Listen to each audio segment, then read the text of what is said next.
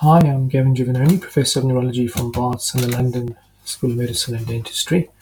In this um, podcast and newsletter, I discuss this observation that people with multiple sclerosis often have recurrent, what we think are relapses that are stereotypical. In other words, the same lesion probably reactivates, causing similar symptoms and I, uh, I, present a case study from a person who contacted me asking me if relapses can affect the same site. And this particular individual had MS for 15 years.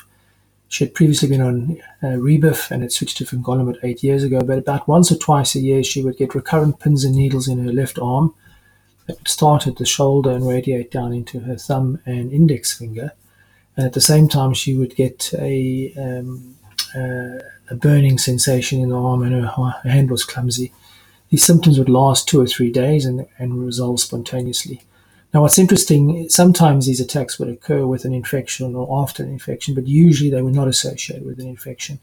And this is how we define a relapse. A relapse really is a, a recurrence of pre existing symptoms or new symptoms in the absence of a temperature or an infection. So, by definition, this woman would be having recurrent relapses.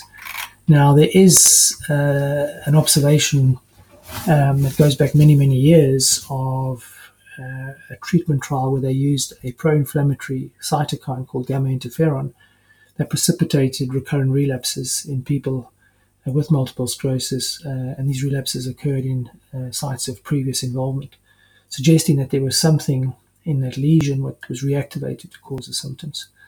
So this observation that uh, uh, relapses can occur at previous sites is uh, well described and goes back you know, 50 or more years. And there has been some recent uh, data from registry showing that once you've had a relapse in a specific site, you're more likely to have symptoms involving that site. So uh, something happens in the brain or spinal cord at the site of a lesion that makes it susceptible to reactivation. I call this the field hypothesis, and uh, the idea of the field hypothesis is that there's something in the brain or spinal cord that is changed in MS, uh, and the immune system finds it and responds to it, causing uh, the attack or the new lesion or the reactivation of an old lesion. Now, what is in the field is another story, and uh, it may be that there's a virus or viruses that are reactivated and come alive there, and our immune system finds it to cause uh, the relapse.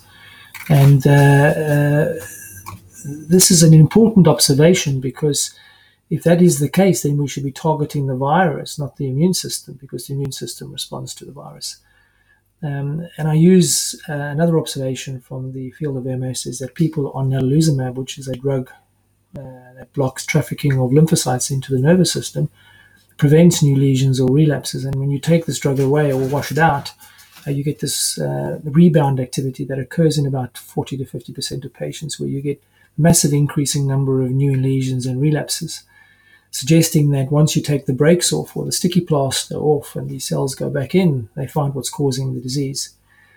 Um, and I always made this point uh, in the past that we should look at the brains of people on natalizumab to see if we can find viruses in them. Uh, and tragically, there was a case that died of a, catastrophic rebound um, after with after natalizumab withdrawal. And this brain was interrogated uh, by Francesco Aloisi's group in Rome and was found to be full of B cells and plasma cells expressing Epstein-Barr virus proteins, suggesting that this particular individual, uh, uh, EBV, was the virus. Um, what was interesting in that brain, there was an immune response to uh, the viral proteins, the so-called CD8 positive or the cytotoxic T lymphocytes were responding to the EBV proteins.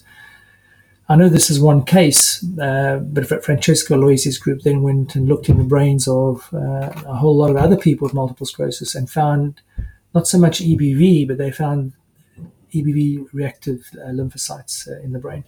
So this suggests that uh, maybe um, what's causing uh, MS relapses and focal activity is the immune response to a virus. And this is why we have to continually explore the use of antivirals targeting Epstein-Barr virus or uh, therapies to boost the immune system against the virus to treat MS. And this is another bit of information why I think Epstein-Barr virus is the cause of MS. So I know these two studies have been criticized heavily by the wider MS community. I think they're really, really important. And I think we need to not ignore them. The data is congruent, in my opinion, with other observations, which I have discussed previously on MS selfie. And I think we can't ignore this anymore. We have to take the EBV causing MS hypothesis very seriously, and we need to do studies to prove or disprove this hypothesis. So I hope you enjoyed this uh, short podcast. Please read the uh, selfie MS Selfie newsletter. There's much more information, more detail in the newsletter. If you have any questions, please ask. And I'm also very interested to hear if any of anybody else uh, has these stereotypical relapses. Um, please let us know what they are and how often they occur, and do they occur with or without infection. So, um, you know, I do think these stereotypical relapses um, may be triggered by reactivation of Epstein-Barr virus. As you know, it's a virus that lies dormant, it's latent, and then every now and again it became, uh, can become lytic. And I assume if it becomes lytic in and around the, the lesion uh, residing in the B cells or possibly the plasma cells, then what will happen is as it becomes lytic, the immune system finds the virus, produces inflammatory mediators, which then then affect the conduction um, of the nerve fibers uh, in that lesion, around that lesion, causing very uh, uh, stereotypical symptoms. So this particular patient's uh, uh, symptoms may just be indicative of her having intermittent reactivation of a latent virus uh, in her previous lesion in her cervical cord. Um, that's just you know, my idea of uh, uh, explaining her her symptoms and other people's symptoms when they have these stereotypical relapses.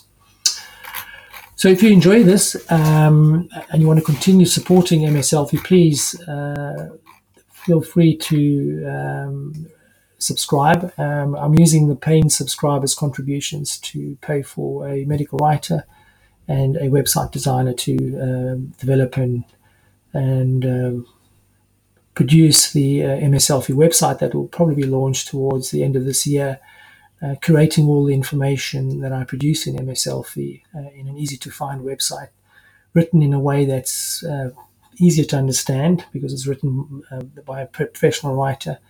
Uh, for people with multiple sclerosis, to allow them to self manage their disease. In other words, the information they will be able to get from the site will help you better in be better informed and to ask the right questions when you see your healthcare professionals.